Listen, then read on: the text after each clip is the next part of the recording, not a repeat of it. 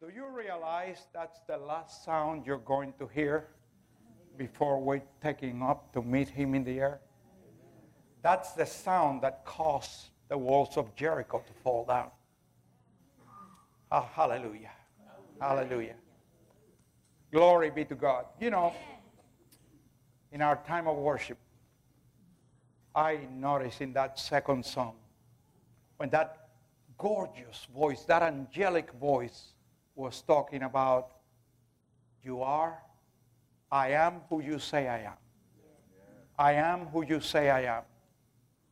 You know, there are so many Christians that walk like that little character in Peanuts with a little cloud over their head. because too many Christians have an identity problem. They have allowed the devil to label them. And we need to really take to heart I am who God says I am. And who does God says you are? In first letter of Peter, God says you're a chosen generation, a royal priesthood, a holy nation, a peculiar people. Some are more peculiar than others. but we are different because we've been translated from the kingdom of darkness to the kingdom of his dear son. And so I was talking to the first service about something that I, it bears repeating. Who are you? You are, was, as we sang earlier, who God says you are. Who does God say you are? I want you to open your Bibles to 2 Corinthians chapter 5, verse 17. Verse 21. 2 Corinthians chapter 5, verse 21. And uh, this is a verse of scripture that you not only need to underline, you need to memorize. Because this is your identity. 2 Corinthians 5:21 says, "But he, God, made him, Jesus, who knew no sin, to become sin for you, that you may become the righteousness of God in him, in Jesus." So there was a covenant exchange of robes at the cross. Jesus became who we were that we may become who he is. Now, you probably all have heard, as a matter of fact, you may have repeated it yourself I am nothing but a sinner saved by grace. It sounds so humbling, it sounds so pious, but it's not scriptural. The Bible never says you are a sinner saved by grace. You were a sinner that were saved by grace. What the Bible says you are is what 2 Corinthians 5:21 says. You are the righteousness of God in Christ. And that means you walk in his righteousness. He became sin that you may become his righteousness. Now, I am going to say something that may upset your religious apple cart. You are as righteous as Jesus. Let me repeat it. You are as righteous as Jesus. And if your religious humility is shaken, I can tell you this you got two choices. You either got God's righteousness or you have self righteousness. Take your pick. And let me tell you the liberating truth of understanding that you're the righteousness of God in Christ. Because when that truth sinks from your head to your heart, sinks into your spirit, the devil has no power over you. Because you walk in God's righteousness. The problem with most Christians is they work, walk in sin consciousness. And when you are in sin consciousness, you're under condemnation all the time. So we need to change our cassette and change from being sin conscious to being righteousness conscious. Amen. When you do that, the natural thing for you to do is to walk in righteousness because that's who you are. But if the devil can convince you, no, no, no, no, no, you're nothing but a sinner saved by grace, you're going to walk with that little cloud over your head. We are more than victorious in Christ Jesus. Because as we sang in the last song, we're never alone. He said, I will never leave you, I will never forsake you. You are never alone. Read one, Psalms 139. No matter if you go to the highest mountain or to the depth of the ocean, He's there with you. Hallelujah. Christ in you, the hope of glory, says the book of Colossians. Hallelujah, hallelujah, hallelujah. Well, I want to talk to you about what our responsibility is in the civic society. And I want to do that both from a biblical standpoint and from a historical standpoint. The Bible says in 1 Corinthians 3:11, "For no other foundation can any man lay than that which is already laid, which is Jesus Christ." You know, 400 years ago, the pilgrims came from England fleeing religious persecution. Deeply committed men and women of God. They landed in Plymouth, Massachusetts. And before they got off the boat, they penned a document. It was called the Mayflower Compact. And the Mayflower Compact begins by stating their purpose for the glory of God and the advancement of the Christian faith. That was their stated purpose. Do you realize what that means? That means America is the only country in the world that was founded as a Christian nation. As a Christian nation. What a glorious heritage. Mayflower Compact continues. In the presence of God, we covenant and combine ourselves together to form a civic body politic. In other words, some form of government. Why? For our better ordering and preservation and furtherance of the ends aforesaid. What are the ends aforesaid? The glory of God and the advancement of the Christian faith. What a glorious heritage. I tell you what, I am so proud to be an American. I love this country with a passion. And so should you. Hallelujah. Hallelujah, hallelujah, hallelujah. Thank you, Jesus. Thank you for the privilege of being Americans and living on the greatest country and then we get a double blessing. We live in the greatest state within the greatest country on the face of the earth. Hallelujah! Hallelujah! What a great blessing. I'll tell you, don't take it for granted.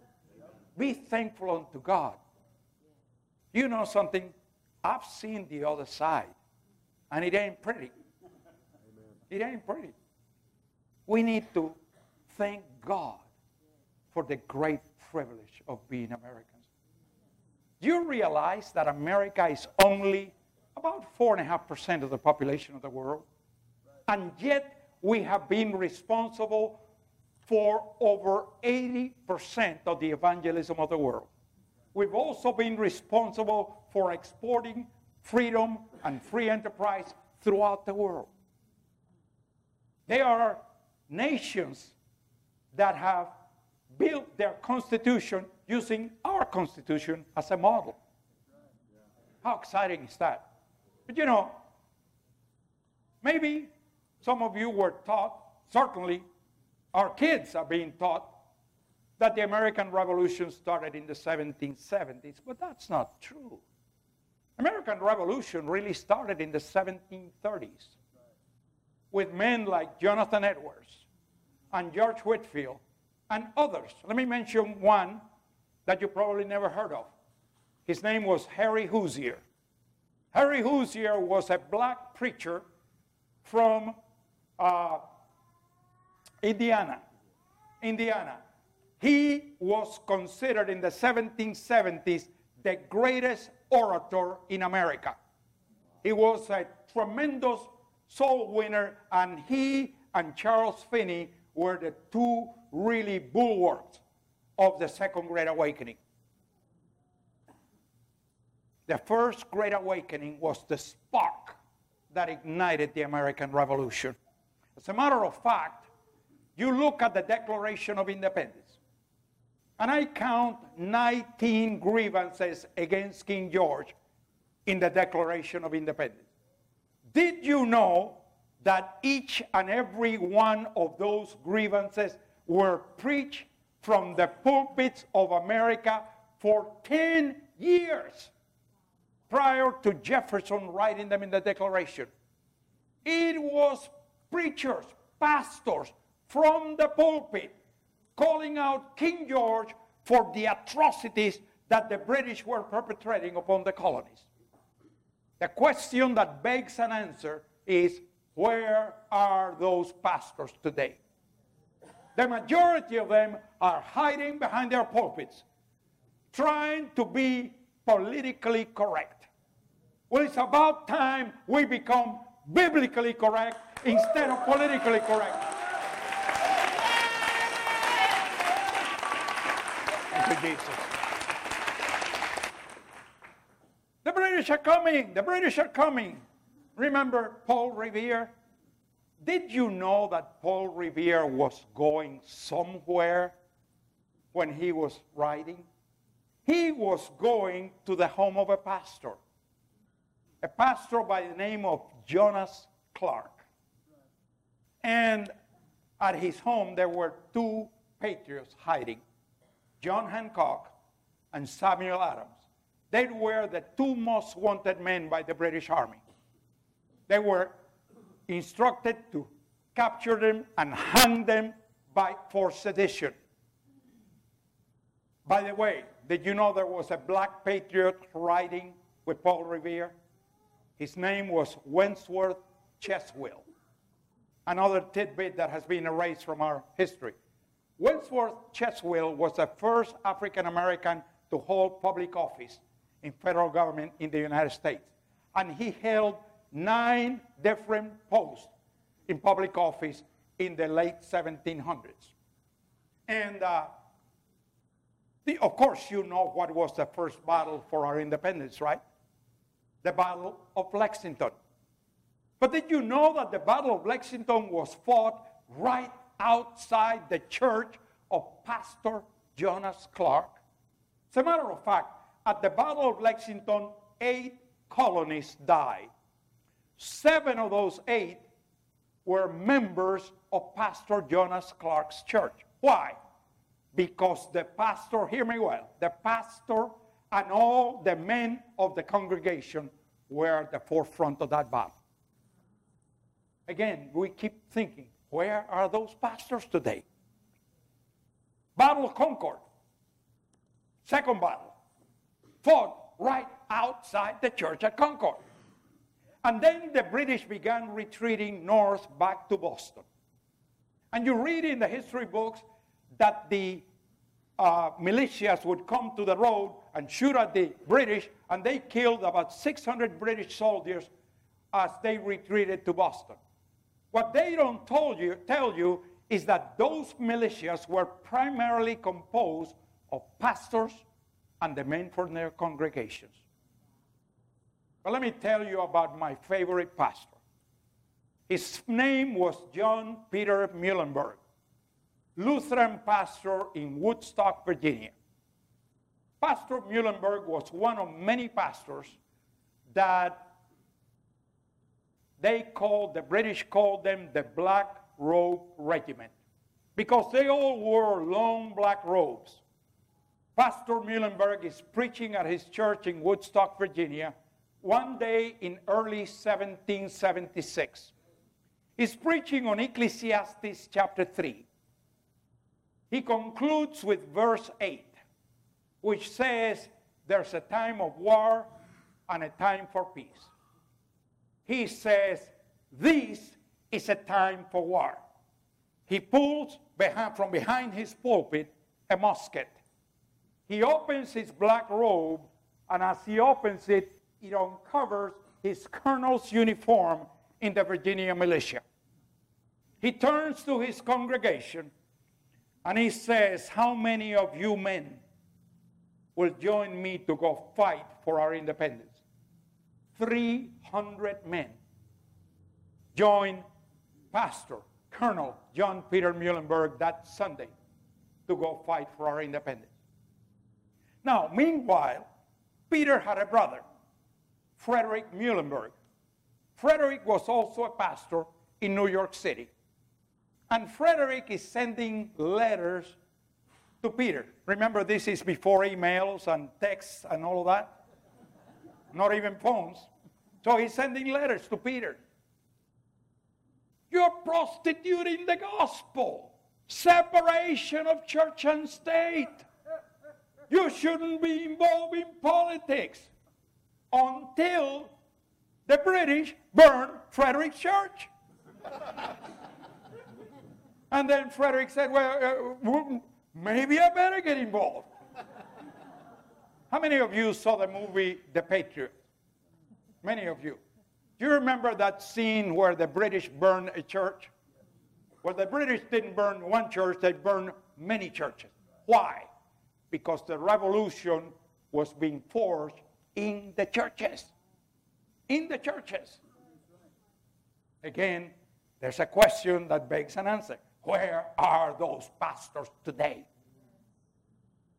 Too many of them are hiding behind their pulpits, scared to death of offending somebody. You know, so Jesus was never afraid of offending somebody.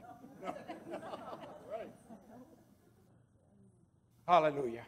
Hallelujah. Now, let me tell you something, a tidbit of history.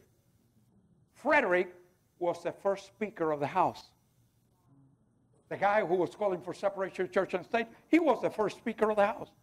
And Peter was also a member of that first Congress. And the two of them were pivotal in the passing of the First Amendment, protecting our religious freedom. That's interesting, isn't it?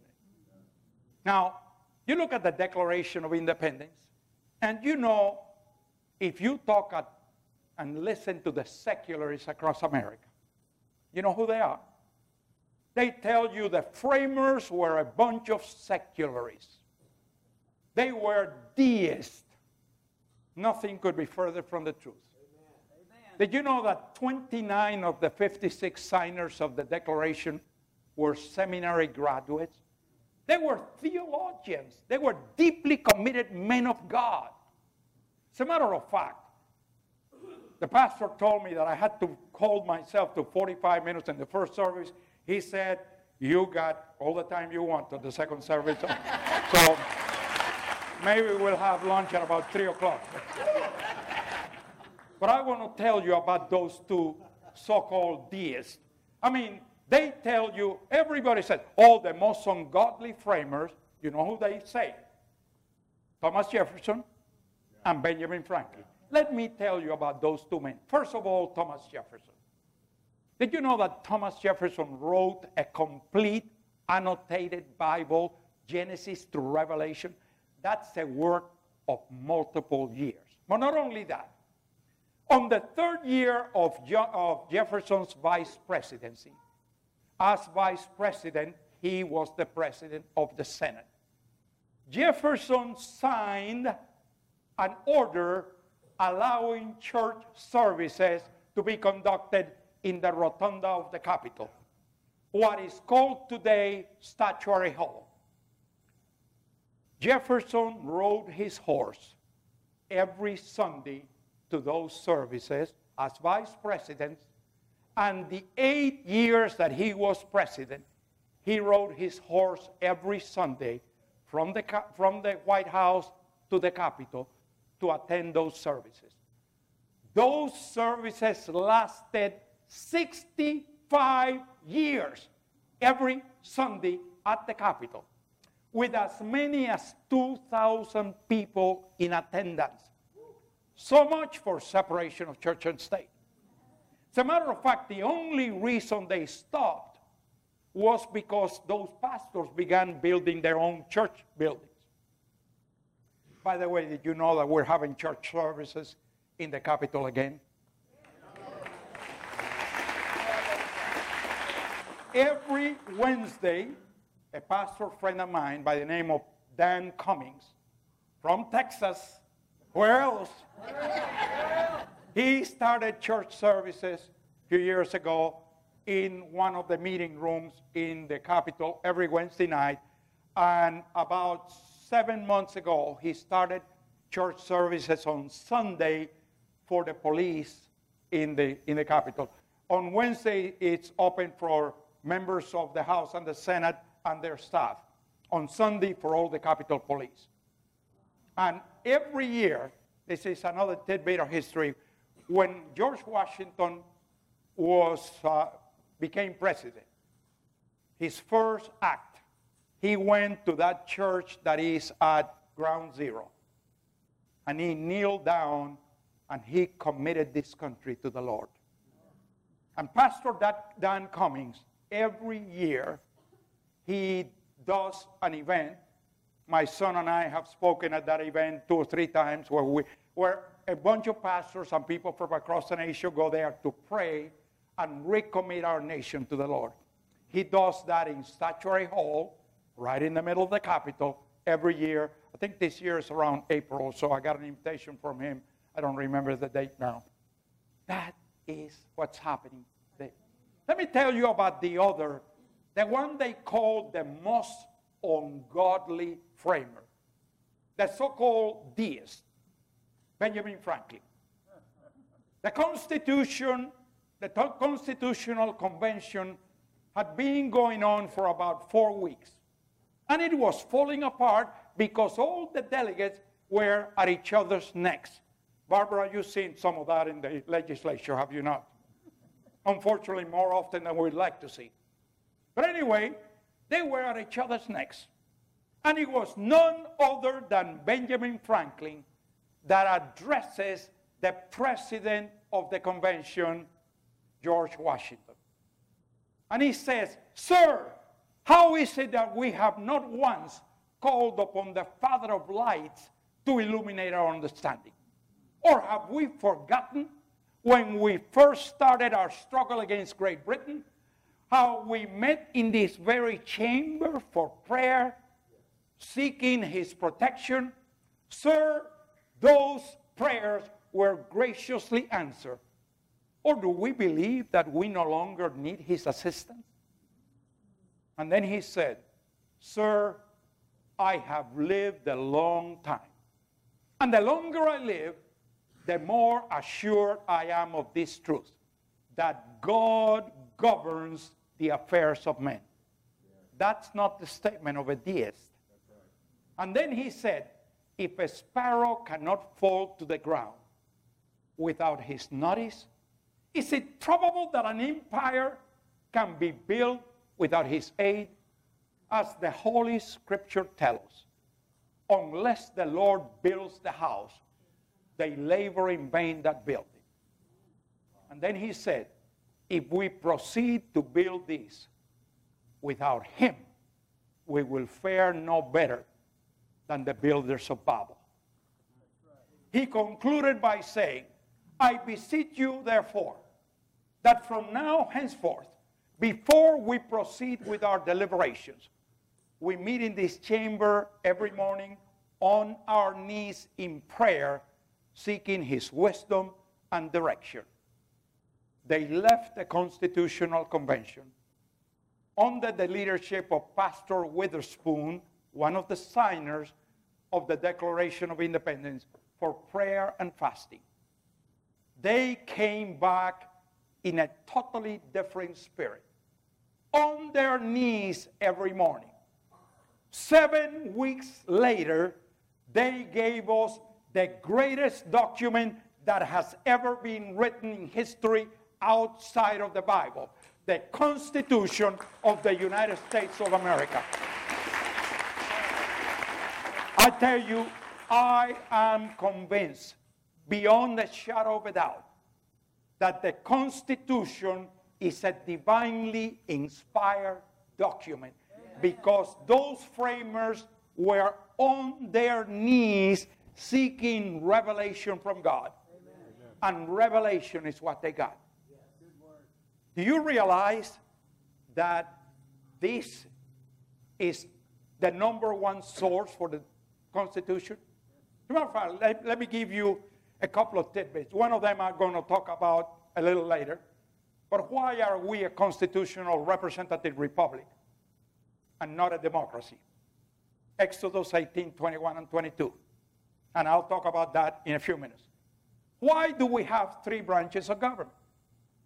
Isaiah 33, 22, where God says, I'm your king, I'm your judge, I'm your lawgiver. They're the three branches of government. Why are, ta- are churches tax exempt? Not because of the IRS, because of Ezra 7:24, which says the priests and Le- Levites and the workers of the temple shall be free from taxes and excise, right out of the Word of God. We need to understand our foundations. Because if the foundations are destroyed, what can the righteous do? That was the number one source. The second source was Blackstone's Dictionary of Law. Blackstone's Dictionary of Law is a, it's a jewel. That is the dictionary. You know what the definitions in that dictionary are? Right out of the Word of God.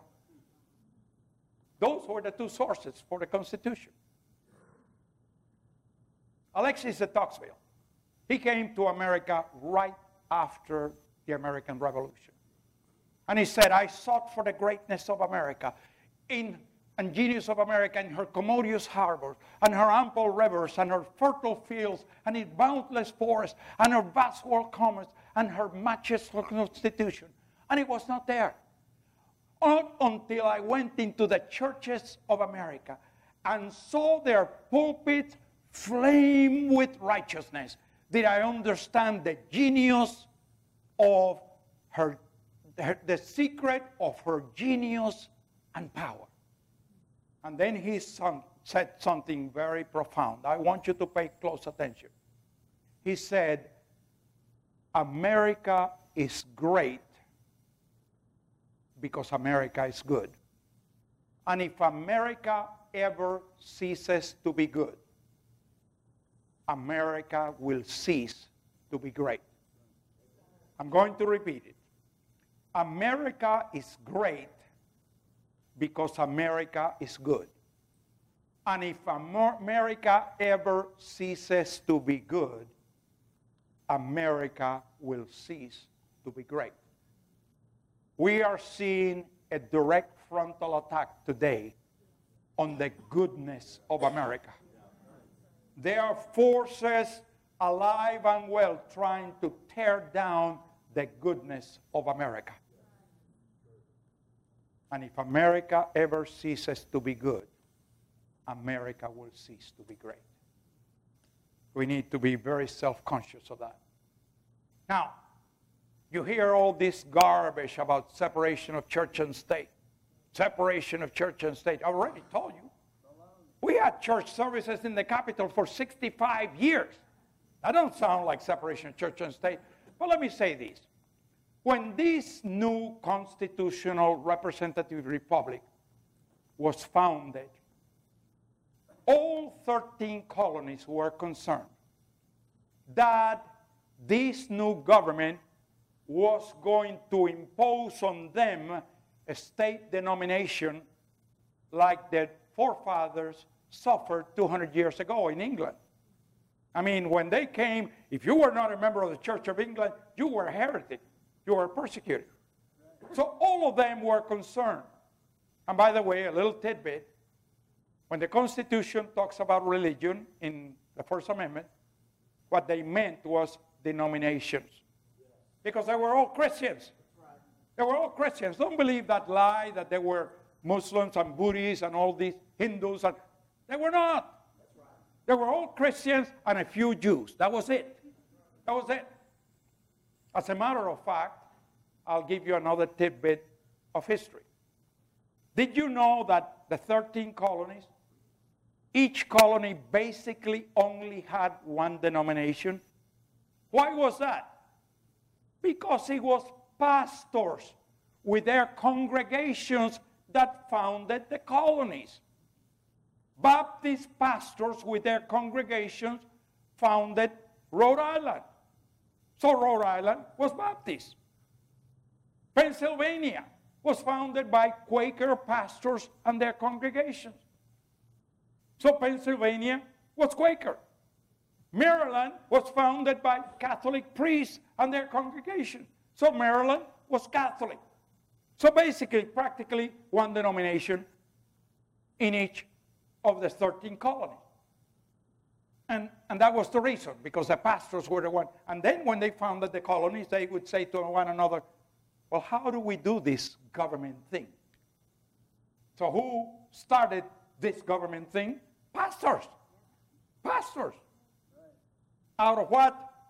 Out of this book. Out of this book. We need to get back to that. But, nevertheless, you know, here now Jefferson is president, and all 13 colonies are concerned. Is this new government going to impose a state, state denomination on us like the King of England did to our forefathers 200 years before? So the Danbury Baptists from Rhode Island write a letter to President Jefferson to express the concerns of all 13 colonies. So Jefferson writes them a letter back to appease their fears. He begins that letter by saying, Believing with you that in religion is a matter which lays solely between man and his God, that he owes account to none other for his faith of his worship. In other words, it's only between you and God, and no one else has the right to interfere. And then he quotes verbatim the First Amendment of the Constitution. He said that the legislature should make no law respecting an establishment of religion or prohibiting the free exercise thereof. Very clearly. And so, after that, he says, thus building a wall of separation between church and state. If you take these three statements in context, it is absolutely obvious that Jefferson is talking about a one way wall. A one way wall to keep government from interfering with our free exercise of religion. A one way wall to keep government from uh, establishing a state religion. In no way, shape, or form can you infer that Jefferson is saying that we should not be involved in the civic society. As a matter of fact, Jesus said exactly the opposite. Jesus said, You are the salt of the earth. You're the light of the world. You know something? Salt is a preserver. But in order for salt to preserve anything, you have to put it upon that which you want to preserve. That's out there. Jesus also said, You are the light of the world. But let me tell you what many churches do. We come to our churches with our little flashlights, pointing the light on one another. Boy, are we great about criticizing one another about gossiping about one another. But you know something? Light is not good unless you point it to darkness. That's out there in the marketplace. We gotta stop just playing church inside the four walls, and we need to take the church out there. There's a whole world going to hell in a handbasket, and we are singing hallelujah in here. I'm not saying don't sing hallelujah, but take the church out there. We need to be involved in every area of society. We have to be salt and light in education. God knows we need it. Secular humanism has taken over the education in our country. And our children are brainwashed with all kinds of garbage because we took our hands off education. We need to have our hands in the media. Boy, the media has gone way out the other way. On sports, on music, on business. You know, I've gone outside this country to teach Christians how do you do business according to the Word of God. We call that marketplace ministry. And uh, and gone to some countries where people are hungry. How do I do business as a Christian? The Word of God has a lot to say about that. As a matter of fact, you know something? I was a sales trainer for several years, and I taught sales training using nothing but the Word of God. Nothing but the Word of God. Teaching business for nothing but the Word of God. There's wisdom on every area. We need to be salt and light also in government. In government. Because if the foundations are destroyed, what can the righteous do? You know, actually, our foundations began being destroyed at an accelerated pace back in 1933. In 1933, there was a very ominous document signed in America. It was called the Humanist Manifesto. Humanist Manifesto was patterned after another document called the Communist Manifesto. The two are uncannily identical. As a matter of fact, in my book that is out in the foyer, I have a comparison between those two, and it's shockingly how similar they are. Now, one of the things you may not know, one of the principal signers of the Humanist Manifesto was a man by the name of Dr. John Dewey. Most of us know who John Dewey was. He's considered the father of modern American education. What you may not know is that five years before, in 1928, John Dewey went to Russia as a special guest of Joseph Stalin. He came back from Russia speaking glowingly about how great the Russian public education system was. As a matter of fact, there's a comment that says, Dewey found Marxism useful, if not indispensable, in the formulation of his educational theories. So, American public education since 1933 has been undergirded by secular humanism and Marxism. Now, let me stop here for a minute. I'm not talking against teachers. There are many wonderful teachers in this country but they are working under a flawed system.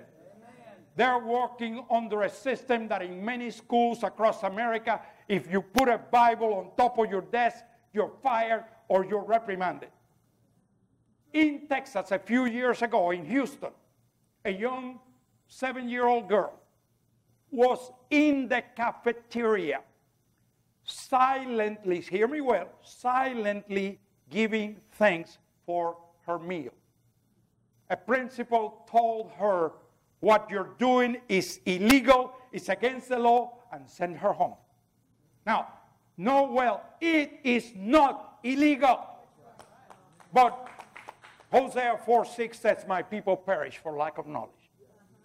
We have been ignorant and we've been too mealy mouths. It's about time we grow a backbone and push back against this secularism. Let me tell you,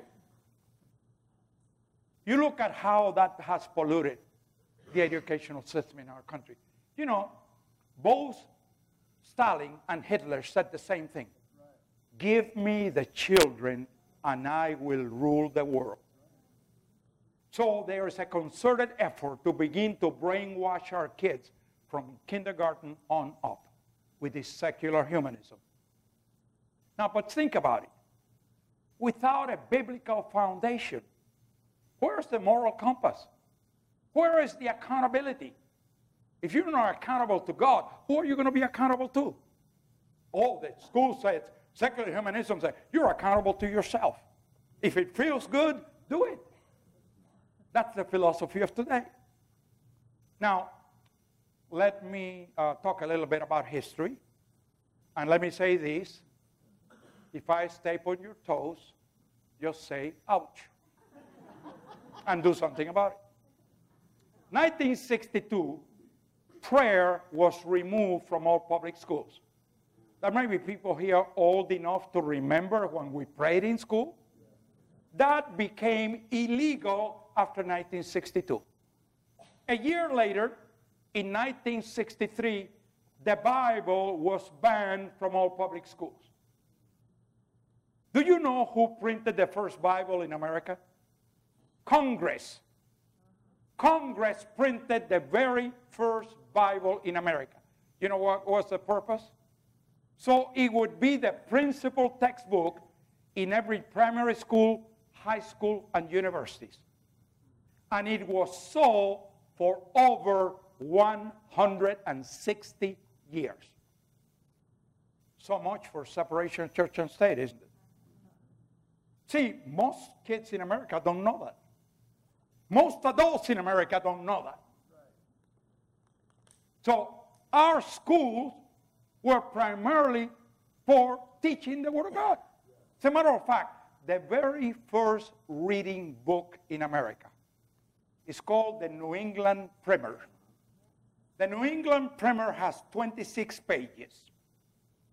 First page has a big letter A and then a verse of scripture that starts with A.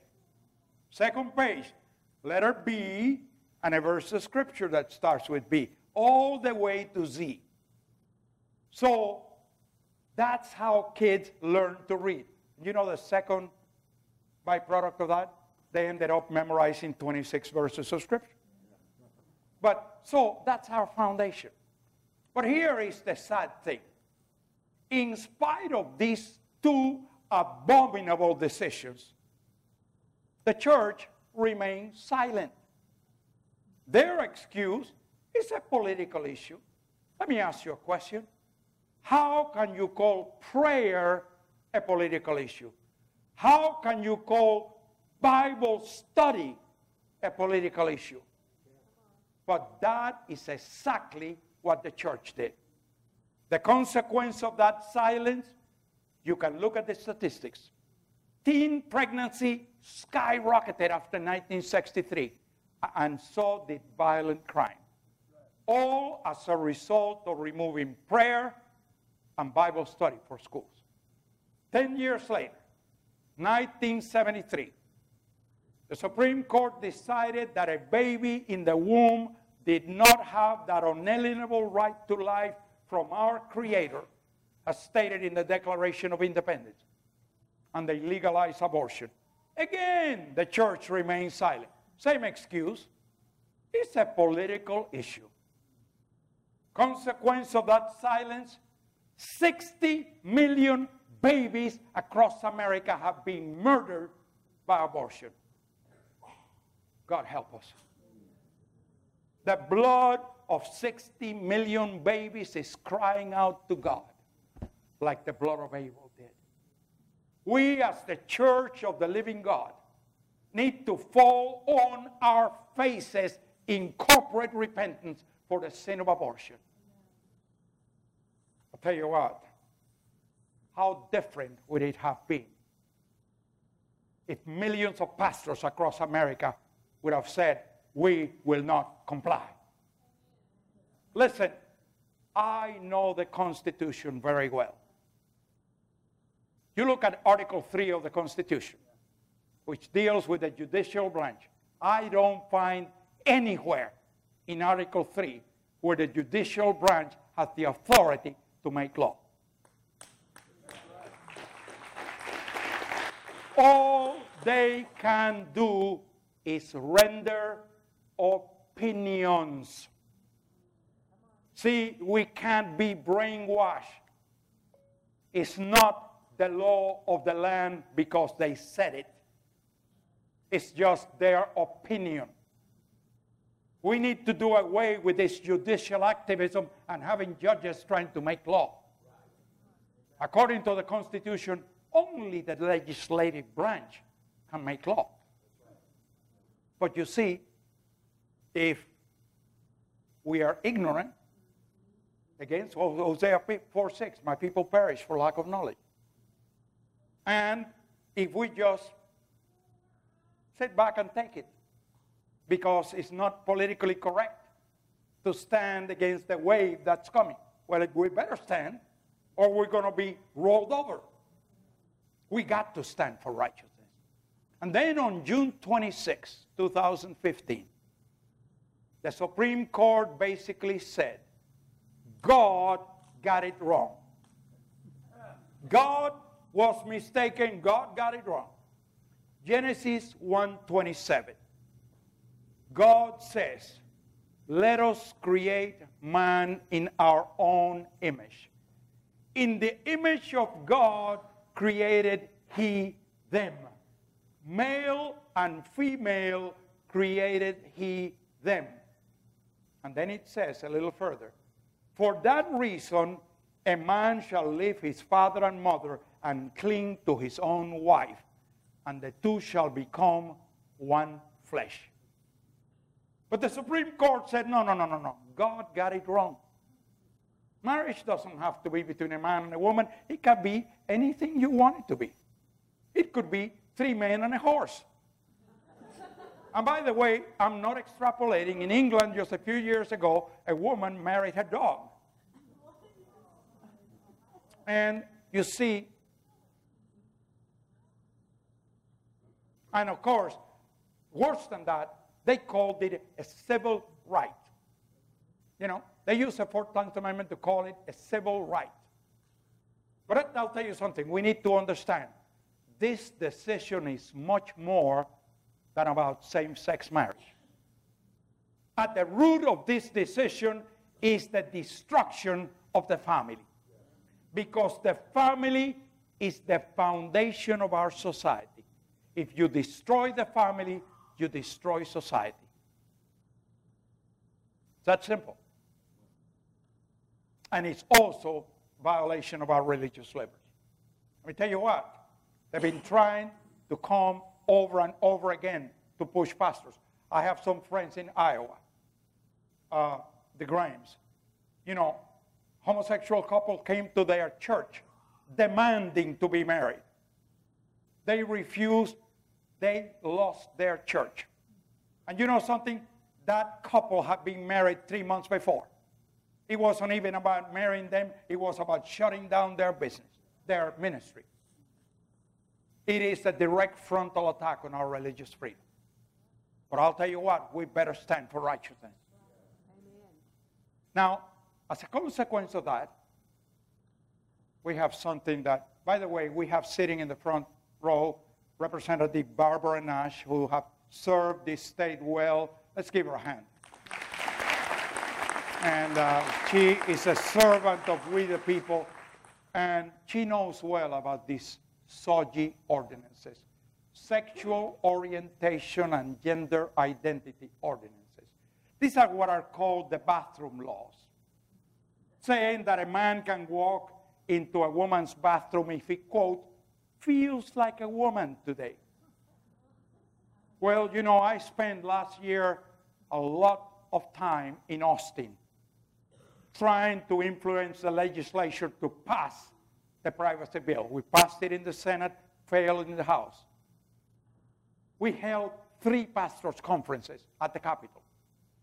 These sexual orientation and gender identity ordinances, these bathroom laws, and this will shock you. In conservative Bible Belt, Texas, there are over 200, listen to me well, 200, 200 municipalities, 200 cities and towns in Texas where that is the law of the land, where a man can walk into a woman's bathroom. You know why that has happened? Because Christians are not running for city council. Christians are not running for mayor. It is our fault. Because we bought this garbage of separation of church and state, and we've said, I'm sure all of you have heard it. Well, politics is a dirty business. I don't want any part of it. Have you heard it? I'm not going to ask you if you said it. Politics is a dirty business. I don't want any part of it. And you wash your hands of it. Let me tell you, in the city of Houston, a few years ago, we had a homosexual mayor by the name of Annise Parker pass, with the aid of city council, one of those bathroom laws. Five pastors stood against her and tried to mobilize pastors across Houston to put a referendum to undo that wicked ordinance. They were attacked. She subpoenaed all of their sermons, all of their sermon notes, and all five of those pastors praised God. Pastor David Welch, Pastor Hernan Castano, Pastor Riggle, Pastor Hewin, and they all five said, We will not surrender. Come and get us. Remember Gonzales? Yeah. Come and take it. I'll tell you what, it took over $600,000 of legal fees and two years to rescind that ordinance. But I'll give you the good news.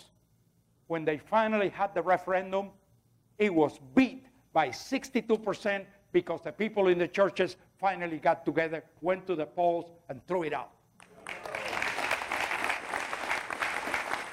That's what can happen when we get involved. We have to get involved. Now, you look at 1st and 2nd Chronicles and 1st and 2nd Kings, you find something that has a 100% correlation. Every time Israel or Judah had a righteous king, the whole country followed the Lord. There was peace, there was prosperity, there was harmony. Every time Israel or Judah had a wicked king, the whole country went to the dumps. They had idolatry, they had wars, they had famines. As the king went, so went the people. We got a responsibility to elect righteous leaders. Now, did you know that the Bible tells you exactly who to vote for? Very, very clearly, the Bible tells you who to vote for. Let me put it in context.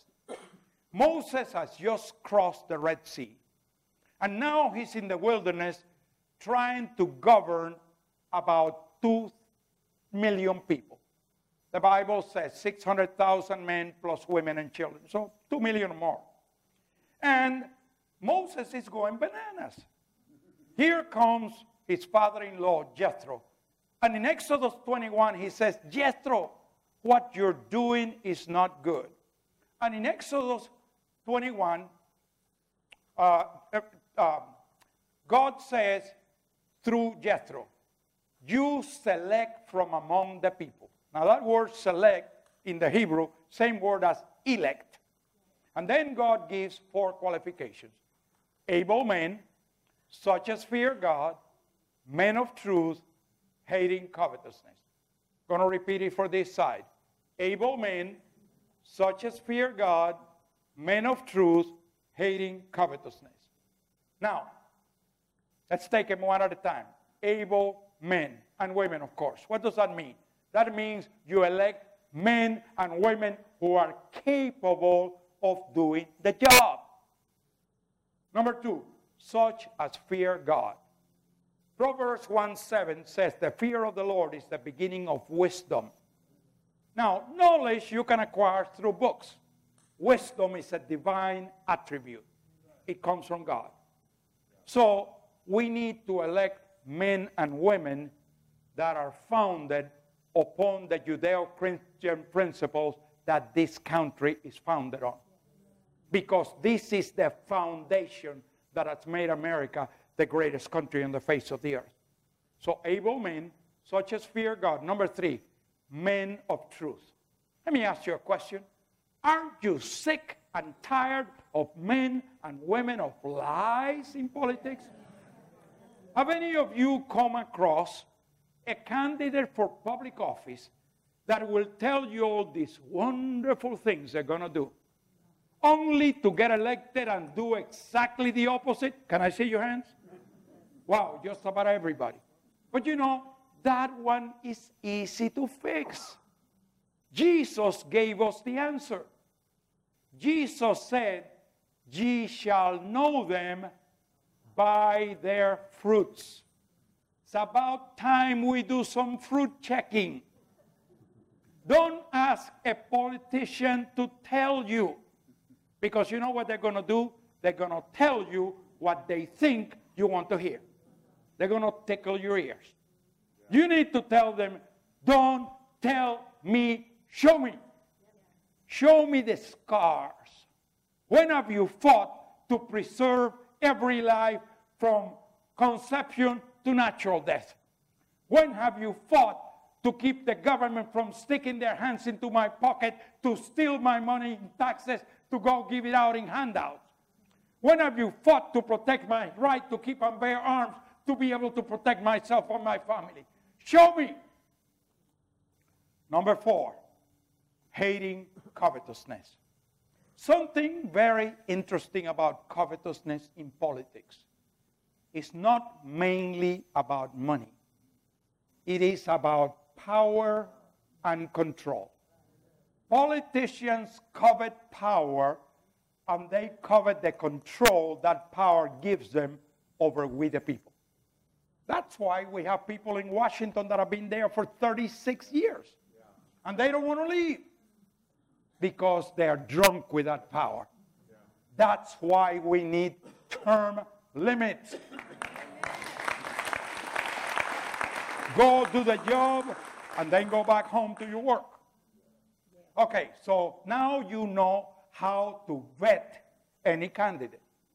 for qualifications able men, such as fear God, men of truth, hating covetousness.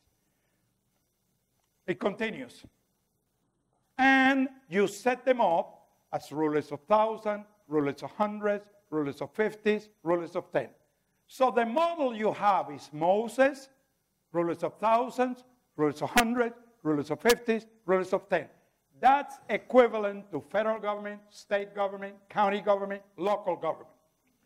Verse 22 and only take up to Moses, that is to the federal government, matters of great importance. Everything else you handle yourself at the local level. That is the essence of federalism.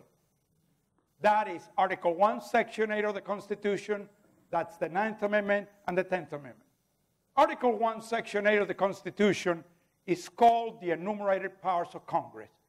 18 powers described in Article 1, Section 8. If it ain't there, federal government's got no business being involved in it. Let me give you a couple of examples. The word education, nowhere in Article 1, Section 8. And let me ask you, does it make any sense to have a bunch of unelected bureaucrats in Washington, D.C. deciding how to educate our children and grandchildren? No. That decision needs to be at the local level with a local school board, with parents and teachers.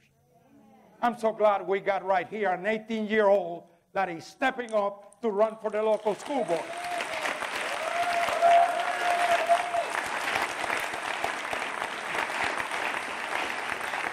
And you know, I told him earlier, I said, you know, the greatest thing that you're bringing to the school board? You got a bunch of people on that school board that are 60 years old or older. They haven't been in school for 40 years. They have no clue what's happening in the schools today. You got a very, very clear perspective of what's happening today. You're going to make a great impact on that school board, and I just commend you for taking that leadership.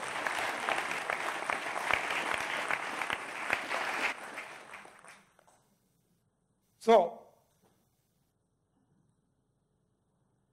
Now, let me talk to you about, before I get out of here, why we are a constitutional representative republic and we're not a democracy. Because you know something most of America doesn't know, certainly our kids do not know. But let me say this democracy does not work. Democracy has never worked. The best way to describe democracy is mob rule. Under a democracy, and listen well because this is not taught in the schools today. Under a democracy, a minority has zero rights. Best example of democracy is Rwanda, the Hutus and the Tutsis. The 80% killed the 20%. Over 1 million people were murdered in the name of democracy.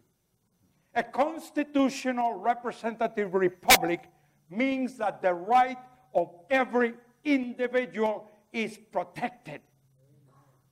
Now, we elect our government representatives through a democratic process of majority vote. But we govern as a republic, not as a democracy. Does anybody, everybody understand? Yes. All right. Yes. Now, you look at Proverbs 29 2. This is a verse of scripture you need to memorize. When the righteous are in authority, the people rejoice. When the wicked beareth rule, people mourn. If the righteous, the people that are governed by the Judeo Christian principles that have made America the greatest country on the face of the earth, if those people are not running for office, if those people are not voting, what is left? The wicked electing the wicked. And it becomes our fault. How many of you are old enough to remember Pogo? The comic strip Pogo? Greatest thing Pogo ever said. I found the enemy, and the enemy is us. Our complacency can destroy America. When the righteous are in authority, the people rejoice. When the wicked beareth rule, people mourn. And I told you earlier, we are the righteous. Yes. We are the righteousness of God in Christ. We have a responsibility. We have a stewardship responsibility to preserve this great country of ours, Amen. to vote for righteous candidates. Amen. There is an election in just about two weeks. As a matter of fact, early voting starts tomorrow. Make sure, number one, that you vote, but more than that, that you vote for righteous candidates. That you vote for men and women that will uphold the rule of law, the Constitution, limited government, life. Life. I'll tell you what, Proverbs chapter 6 says that God hates the shedding of innocent life. Not many places that it says that God hates something. But in Proverbs chapter 6, very clearly he says that he hates the shedding of innocent life. How can we as Christians vote for anyone who's in favor of the killing of 60 million babies? We'll have to answer to God for that. We need to vote for righteous leaders. Now, Charles Finney, one of the great leaders of the Second Great Awakening, He's talking to pastors and he said, Brethren, our preaching will bear its legitimate fruits. If immorality prevails in the land, the fault is ours in a great degree. If there's a decay of conscience, the pulpit is responsible for it. Now, let me ask you a question Is there a decay of conscience today? Absolutely. You can see it everywhere. If the public press lacks moral discrimination, the pulpit is responsible for it. You know something? The public press today has no resemblance to the truth. Truth is not their objective anymore, it's a propaganda machine to promote their ungodly, secular humanist ideas. And I'll tell you what, why is the pulpit responsible for it? Because we've been too quiet. On behalf of being politically correct, we've been silent behind the pulpit. It's about time. Jesus said, Shout it from the housetops. He said, if the church is degenerate and worldly, the pulpit is responsible for it. Well, that one is very easy to see if you turn on Christian television. Now, I'm not going to condemn all the Christian television programs. There are some great ones, but there are some that you better not stay in that channel or you're going to be contaminated. You got to have a lot of discernment to watch Christian television. Because there's a lot of good, there's a lot of bad too. If the world loses an interest in religion, that's happening everywhere. certainly happening in America. And obviously, the pulpit is responsible. But look at the next two. If Satan rules the halls of legislation, is that happening today? He says the pulpit is responsible for it. Look at the next one. If our politics becomes so corrupt that the very foundations of our government are ready to fall away, he says the pulpit is responsible for it. Now, why doesn't he blame the politicians? Why does he blame the pulpit? The next statement tells you why. Listen carefully to the next statement. Let us not ignore this fact, my dear brethren, but let us lay it to heart and be thoroughly awake to our responsibility in respect to the morals of this nation. You know, too many of us have heard so many times. I've heard pastors say this. I've heard Christians say this. Politics cannot legislate morality. Have you heard it? That is a lie. Politics legislates morality all the time. What do you think it was when politics legislated prayer out of school?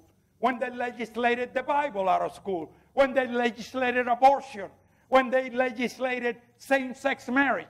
Is that not legislating morality? But you know what? The ones who are in power are going to legislate their brand of morality. How do we change that? We have to have righteous people in government at every position, from the bottom to the top. Let me talk to you about two Nazi, two pastors in Nazi Germany. The first was Martin Niemöller. Martin Niemöller said, first they came for the socialists. And I did not speak out because I was not a socialist. Then they came for the trade unionists. And I did not speak out because I was not a trade unionist. Then they came for the Jews. And I did not speak out because I was not a Jew. Finally, they came for me and there was no one left to speak on my behalf. Amen. Now, Pastor Niemöller was, like most pastors in Germany, a Lutheran pastor. He was dressed all in black with a pastoral collar. He is arrested one day, thrown into a jail cell with a bunch of drunks. The next morning, a Lutheran chaplain, dressed just like Niemöller, comes to that jail and sees this guy dressed just like him, and he says, My brother, why are you in there? Niemöller gets up and says, My dear brother, considering what's happening to our nation, why are you not in here with me? Niemöller uh, was a, a light in the midst of the darkness. Let me tell you about another pastor. His name was Dietrich Bonhoeffer. Pastor Dietrich Bonhoeffer said, Silence in the face of evil is evil itself. Silence in the face of evil is evil itself. Look at the next statement. God will not hold us guiltless. God will not hold us guiltless. Not to speak is to speak. Not to act is to act. Our silence speaks very loudly. Proverbs 17 15 says, He who justifies the wicked, or he that condemns the just, both of them are an abomination to the Lord. How long are we going to remain silent? But you know, there's a much, much more important question, and it is this Are we going to have to answer to God for our silence? That's pretty, pretty awesome.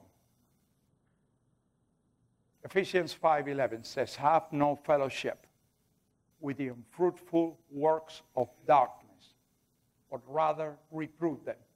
I like the translation that says, "But rather expose them." we have a responsibility to elect righteous leaders. We need to stop being politically correct and become biblically correct.